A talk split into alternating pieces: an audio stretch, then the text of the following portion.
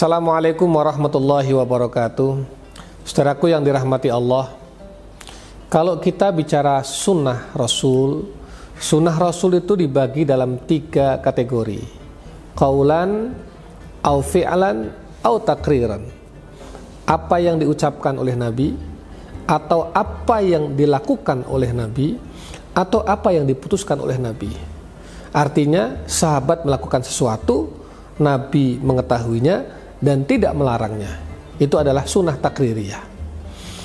Qaulan, au fi'lan, au taqriran.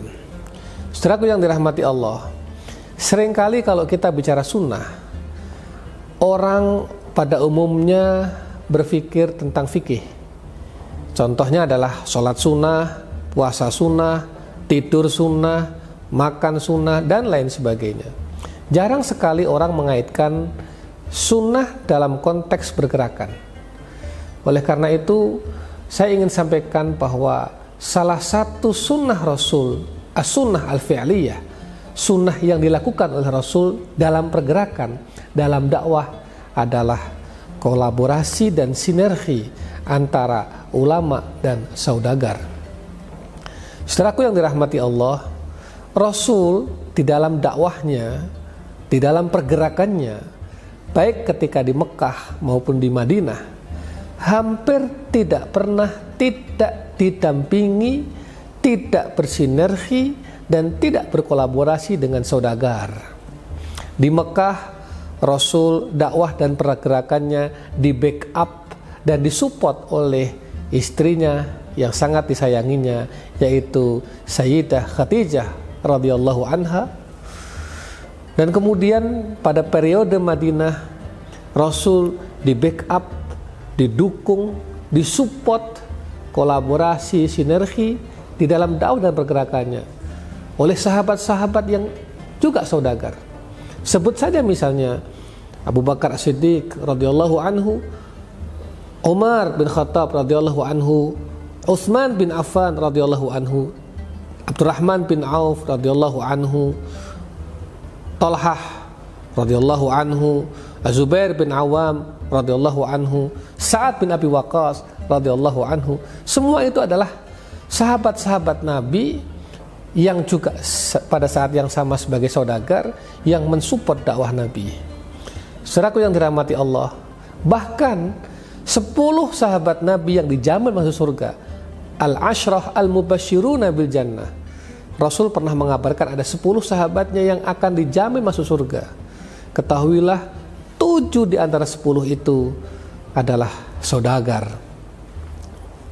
Abu Bakar, Umar, Utsman, Abdurrahman bin Auf, Az-Zubair bin Awam, Talhah bin Ubaidillah, dan Sa'ad bin Abi Waqqas. Itu 7 di antara 10 sahabat Nabi yang saudagar, yang dijamin masuk surga. Semuanya mensupport dakwah Nabi.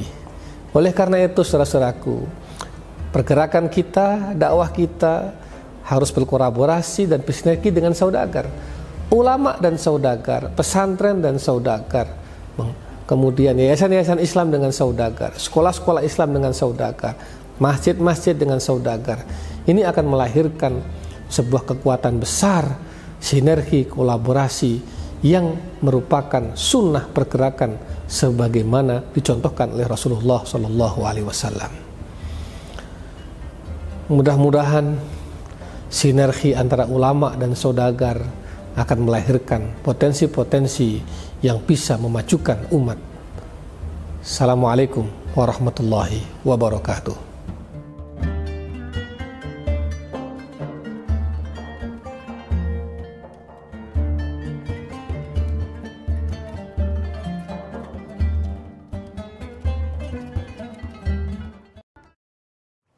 Bismillahirrahmanirrahim. Assalamualaikum warahmatullahi wabarakatuh. Saudaraku yang dirahmati Allah, dalam sebuah ayat suci Al-Quran, surat Ali Imran ayat 92, Allah subhanahu wa ta'ala berfirman, A'udzubillahi minasyaitonir rajim, bismillahirrahmanirrahim, lan tanalul birra hatta tunfiqu mimma tuhibbun, wa ma tunfiqu min syai'in fa innallaha bihi alim.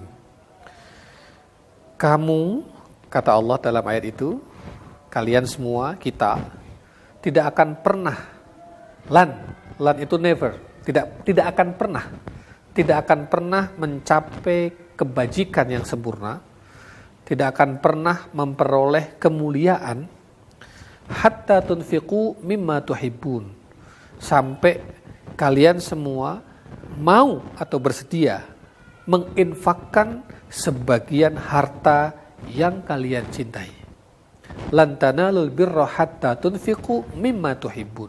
Kamu semua tidak akan pernah bisa mencapai kebajikan yang sempurna, kemuliaan, sampai kamu semua bersedia dan mau menginfakkan sebagian harta yang kamu cintai. Saudaraku yang dirahmati Allah, saya ingin garis bawahi kata-kata mimma tuhibbun, yang kamu cintai. Selalu di dalam banyak kesempatan saya fragmentkan, saya buat ilustrasi begini. Jika di dompet kita ada uang, lembaran, pecahan, 100.000, 50.000, 20.000, 10.000, 5.000, dan 2.000 rupiah. Manakah lembaran yang paling kita cintai? Tentu kita akan menjawab, lembaran yang kita cintai adalah lembaran yang berwarna merah, yaitu pecahan 100.000 rupiah. Karena nilainya paling tinggi. Lalu kalau ini diterapkan dalam ayat, lantanalul birra hatta tunfiqu mimma tuhibbun. Kamu tidak akan pernah mencapai kemuliaan atau kebajikan yang sempurna sampai kamu semua bersedia dan mau menginfakkan sebagian harta yang kamu cintai. Kira-kira kalau ada infak, ada proposal masuk untuk tawaran sedekah, yang kita keluarkan yang mana? Yang warna merah 100.000 atau pecahan 2.000 rupiah? Bapak sekalian, kalau Jumat ada kotak amal keliling itu, kira-kira yang kita masukkan yang warna apa? Kita yang masukkan yang pecahan berapa? Jangan-jangan selama ini kita udah mengubah makna ayat.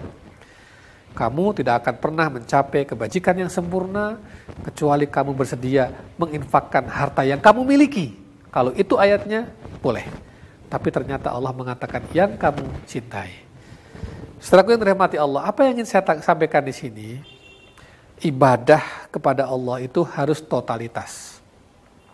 Janganlah Allah dan Rasulnya itu dikasih waktu sisa, tenaga sisa, pikiran sisa, dan hati sisa. Jadi jangan sampai dalam hal ibadah itu pakai sisa tenaga. Saat kita bekerja, kita bisa semangat, kemampuan puncak kita kerahkan. Justru saat sholat kita malas-malasan, ngantuk, menguap, dan lain sebagainya. Ya. Janganlah seperti itu. Sama, sedekah, infak, wakaf harus menjadi agenda. Agenda keuangan kita diprogram. Toh kita juga bisa memprogram, membeli ini, membeli itu, dan lain sebagainya kebutuhan kita. Kita bisa program. Kenapa sedekah gak pernah kita program? Wakaf juga gak pernah kita program.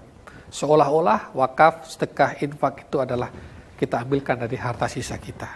Janganlah seperti itu. Saudaraku yang dirahmati Allah, sholat itu harus waktu maksimal, tenaga maksimal, pikiran juga maksimal. Saat kita bekerja kita fokus, sholat juga kita fokus. Hatinya juga harus, tidak boleh hati sisa. Saat kita bisa bekerja kita khusyuk, sholat pun kita harus khusyuk. Allah dan Rasulnya tidak boleh diberi waktu sisa, tenaga sisa, hati sisa, pikiran sisa. Nanti jangan-jangan berkah yang kita dapatkan juga berkah sisa. Na'udzubillah min dzalik. Mudah-mudahan itu saja kita bisa betul-betul memanfaatkan dan mengamalkan seluruh potensi yang Allah berikan pada kita untuk memaksimalkan ibadah kita kepada Allah dan Rasulnya. Demikianlah, assalamualaikum warahmatullahi wabarakatuh.